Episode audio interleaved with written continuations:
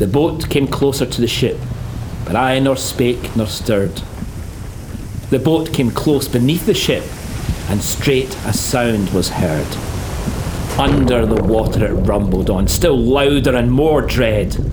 It reached the ship. It split the bay. The ship went down like lead.